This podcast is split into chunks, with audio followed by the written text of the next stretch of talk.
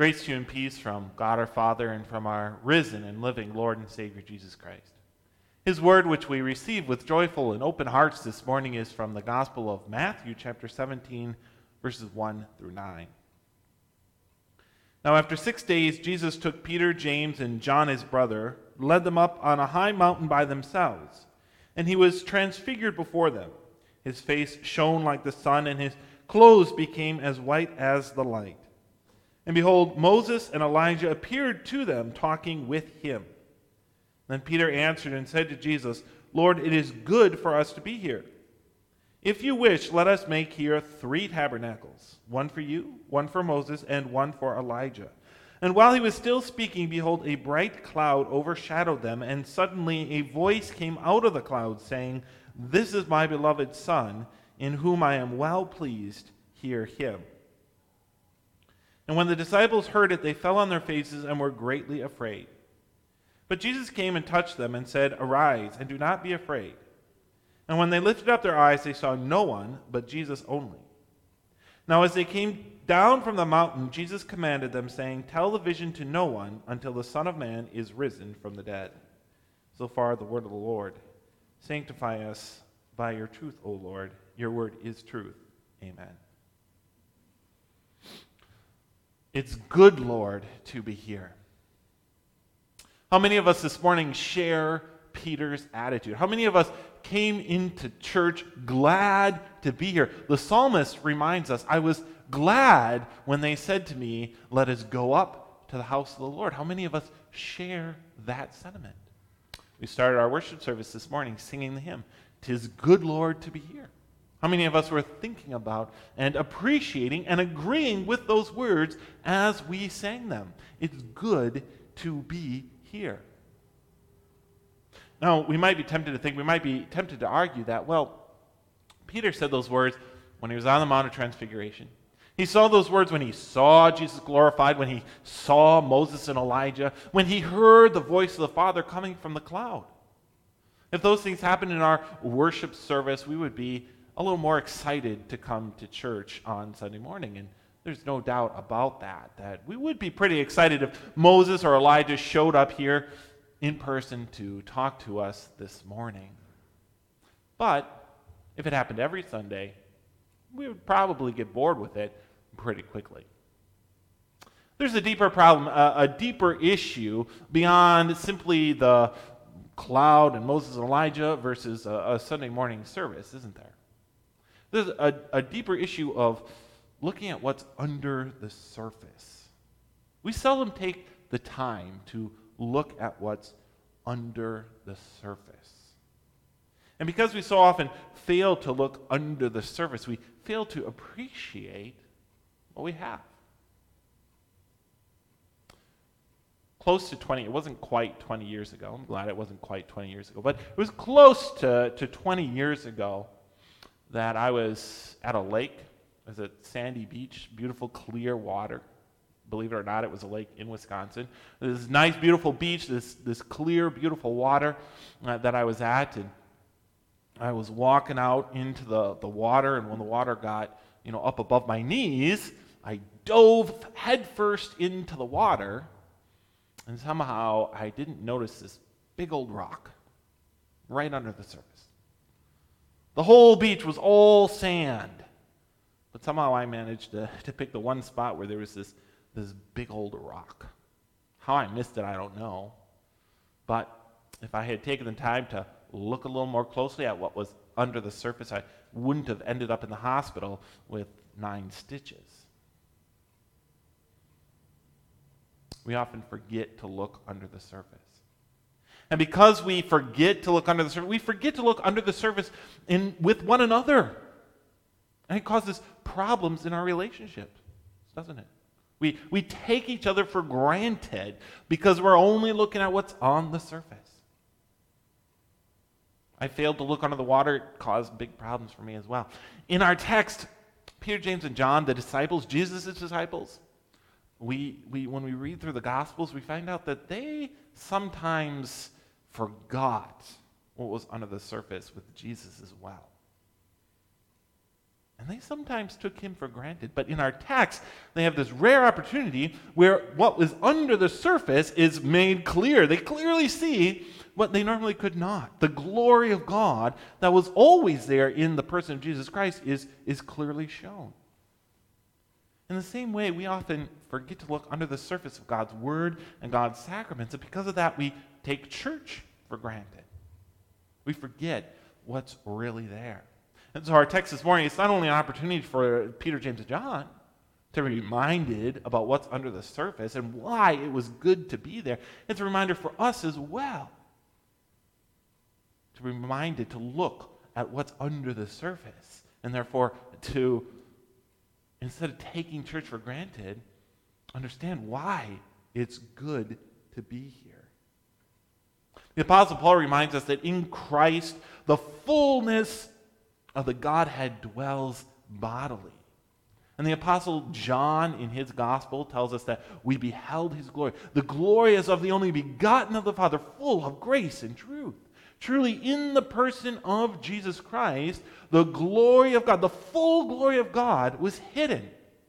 The Old Testament has a word for it, the Shekinah. The Shekinah is the, is the glory of God, the same glory of God that we heard in our Old Testament reading when Moses uh, and the elders went up on the mountain and they beheld that, that glory of God that surrounded the mountain so that the people couldn't even touch the mountain because of the glory of God that was up there. The glory of God that Moses went up into, and after spending time in that glory, he comes down and he, even his face is shining from the reflection of the glory, and it remains that way for a long time because he had stood in that, in that glory. The same glory that went before, eh, toned down form, but in a toned down form, but still the same glory that went before the children of Israel as a, as a pillar of fire, as a cloud. The same glory that Isaiah saw when he had that vision of the Lord sitting high up upon the throne and the cherubim flowing over him, flying over him, that we sing about it in our hymn, Isaiah, Mighty Seer, in days of old. This same glory, the, the Shekinah, this full glory of God, dwelt in the person of Christ bodily, but it was hidden. It was not, excuse me, it was not always apparent. It was not always obvious could not normally be seen. So far, the apostles had had glimpses. You know, before our account this morning, the apostles had had glimpses of that glory. They saw that glory when Jesus did the miracles, when Jesus preached with power and with authority. But they didn't really understand it. They saw little pieces, but they didn't understand the fullness that was truly there, truly present in the person of Jesus Christ. Their eyes, like ours so often are, were, were closed to see what was really there. It's not that they couldn't have. It's not that they, they, they had no way to know what was hidden in the person of Christ. God's word had foretold it, God's word had shown it. The children of Israel had seen it on the top of Mount Sinai. But they didn't, they didn't take the time to consider, they didn't take the time to understand, to look. And so they, they just seen these glimpses. In the same way, we've been seeing the same glimpses of the fullness of God's glory in the person of Jesus Christ throughout our Epiphany season. We've had little glimpses as the wise men come to Jesus, as, as Jesus is baptized and the dove comes down and the Father speaks from heaven. Very often in Epiphany, we'll, we'll hear a, a, about many of his other miracles. This year, instead, we, we kind of went back to the Old Testament and we saw the power of God active in the, in the life of the Old Testament believers. But it's that same glory, it's those same glimpses that we see of God, the fullness of God's glory. And we saw that power of God active in the life of Rebecca and Jacob and Joseph. And so we got those same glimpses. But just like the apostles, when we're seeing only these, these small glimpses, these small parts, we often don't take the time to, to fully appreciate how much it's still hidden from our view. That's why Transfiguration Sunday is such a wonderful event, such a, a great opportunity to remind us of, of what's always there. You know, Peter's response to Jesus in our text makes it clear that Peter made the same mistake that Jacob did. Remember how Jacob had that vision of the ladder going to heaven? And Jacob responds to that vision. He wakes up and he says, Surely God is in this place. But remember, remember what God told him in that vision? God told Jacob, I will be with you. Jacob's not a very good listener, is he? God says, I am with you. And Jacob wakes up and he says, Well, surely God is in this place. I wasn't listening very well. Instead of grasping and rejoicing in that promise that, that God is with me, no, no, no. He, he thinks the place is special. Peter makes the same mistake in our reading. He says, Well, let's build three tents. Let's commemorate this place where this event took place. He tries to make the mountaintop into something special. People never learn. A lot of people today are, are doing the same thing. There's a lot of people arguing about which mountain is the right mountaintop, which mountain is the Mount of Transfiguration. We got to go find it. We got to build a church there. Probably are a couple. I don't know. I've never been been on a tour of Israel. There probably are a couple of them. I would imagine a couple churches say, "Oh, this is the the Mount of Transfiguration. This is the spot, and we'll build a church there." God's response to Peter, the Father's response to Peter, is well worth contemplating in this context. Because Peter says, let's build a, a, booth, let's build a tent, let's make this spot special. And what does God the Father respond? He says, This is my beloved Son, hear him. The glory of God is not in this place, it's in this person. What's special is not the mountaintop, though. What's special is the person of Jesus Christ. Rather than worrying about building a tent on the mountaintop, Hear his word.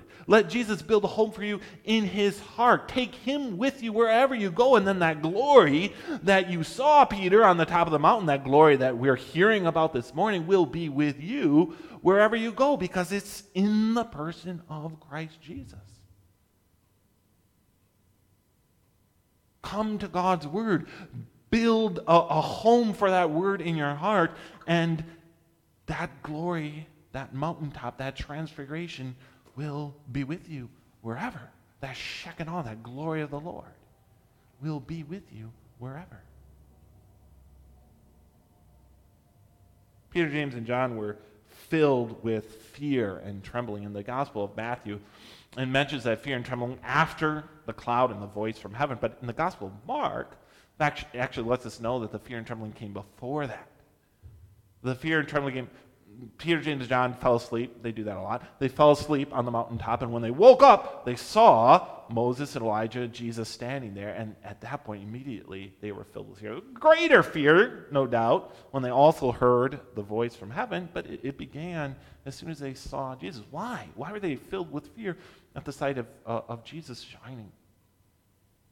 Certainly, they spent over a year with Jesus. They walk with him, they talk with him, they know him. They weren't filled with fear before this. Now they're filled with fear. kind of points to the fact that they didn't really understand. They didn't really see what was truly there. Even though that glory had been there in the person of Jesus Christ all along, they didn't understand that. And all, all of a sudden they're seeing it. Now they're filled with fear. Now, actually, they had been filled, they had had fear in that sense uh, before this point. Remember, we talked about those glimpses. They had glimpses of that glory of God. And when they saw even small glimpses of that glory, the fear came along with it. Remember when, when uh, Jesus, the miraculous catch of fish, Jesus told them to, to throw their nets in the water and they, they drew back this huge catch of fish. And Peter's response was to, to fall down. There was some fear there. Depart from me, Lord. I'm a sinner. Similarly, at the changing of the water into wine at the Canaan feast, and uh, some other of Jesus' miracles as well, the response of the disciples. Well, when Jesus came walking on the water, remember that walking on the water in the midst of the storm, and he calmed the storm, and they were filled with fear and awe at what Jesus did. So, seeing those glimpses of this glory, seeing the glory on the top of, of Mount Transfiguration, they were filled with fear. But the rest of the time, they forgot. They took Jesus for granted. We can see that in the way they acted around Jesus. Sometimes were, there was an incident where they're arguing over who's the greatest in the kingdom. I don't think they would have done that if they had been considering and thinking about what was hidden under the surface, what was truly there. And then there's the time just, uh, just before our text, the chapter just before our text in Matthew, where Peter contradicts, flat out contradicts Jesus. Jesus says, The Son of Man must go to die, and Peter says, No. I don't think Peter would have done that if he had been remembering, if he'd been thinking about what was under the surface. He's been aware of the glory that was under the surface. He doesn't try and contradict God the Father in our lesson today. Now, in part, that's God's plan. In part, that's, that's God's design, right? He hides that glory, that fullness, that Shekinah, he hides it in the person of Jesus Christ so that Jesus could come down and walk among us. And people didn't have to be filled with fear. They didn't have to fear and tremble and fall down every time they saw Jesus.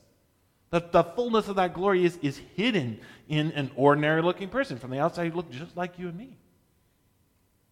So, in part, that, that's God's design so that Jesus could walk among us as one of us so that the apostles could walk with Jesus and they didn't have to live in that fear. And in the same way, God has taken that same glory and He's hidden, He's hidden it in His Word, He's hidden it in His in His sacraments as well, so that we can come to church and we can come to church without that, that fear and trembling that would cause us to fall down. It might even cause us to, to stay away from church. But it's incumbent. It's incumbent upon us not to forget what's under the surface even if we can't see it, what's hidden there in the sacraments, in the Word, what's given to us every time we come to church, this, this glory of the Lord. And that's what Transfiguration Sunday is here. It's here to remind us of what we receive every time we come to church. Transfiguration Sunday isn't something that, that happens just once. I mean, Transfiguration Sunday is something that happens every once, once a year, of course, but it's not just about the one day of the year. The glory that we see on Transfiguration Sunday isn't only for Transfiguration Sunday, is it? It's there, it's given to us every time we come to Christ. We, can't, we often can't see it, and because we can't see it, we have a tendency to just look at the surface, forget what's underneath.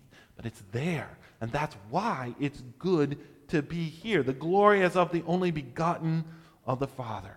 Don't forget what's hidden just under the surface.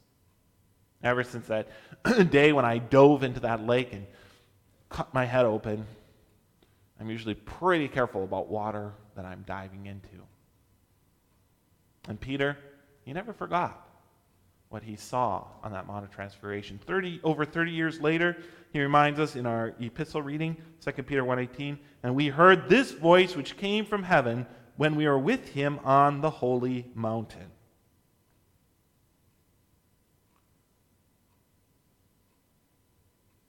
Stayed with him.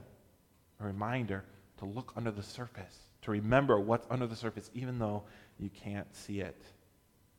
Don't forget what's truly present just under the surface. Every time you receive God's word, every time you come to church, every time you receive the sacraments, that glory, that power of the Lord Jesus Christ Himself. The same thing the apostles saw on the top of Mount Transfiguration. I don't deny that I'd like to go there.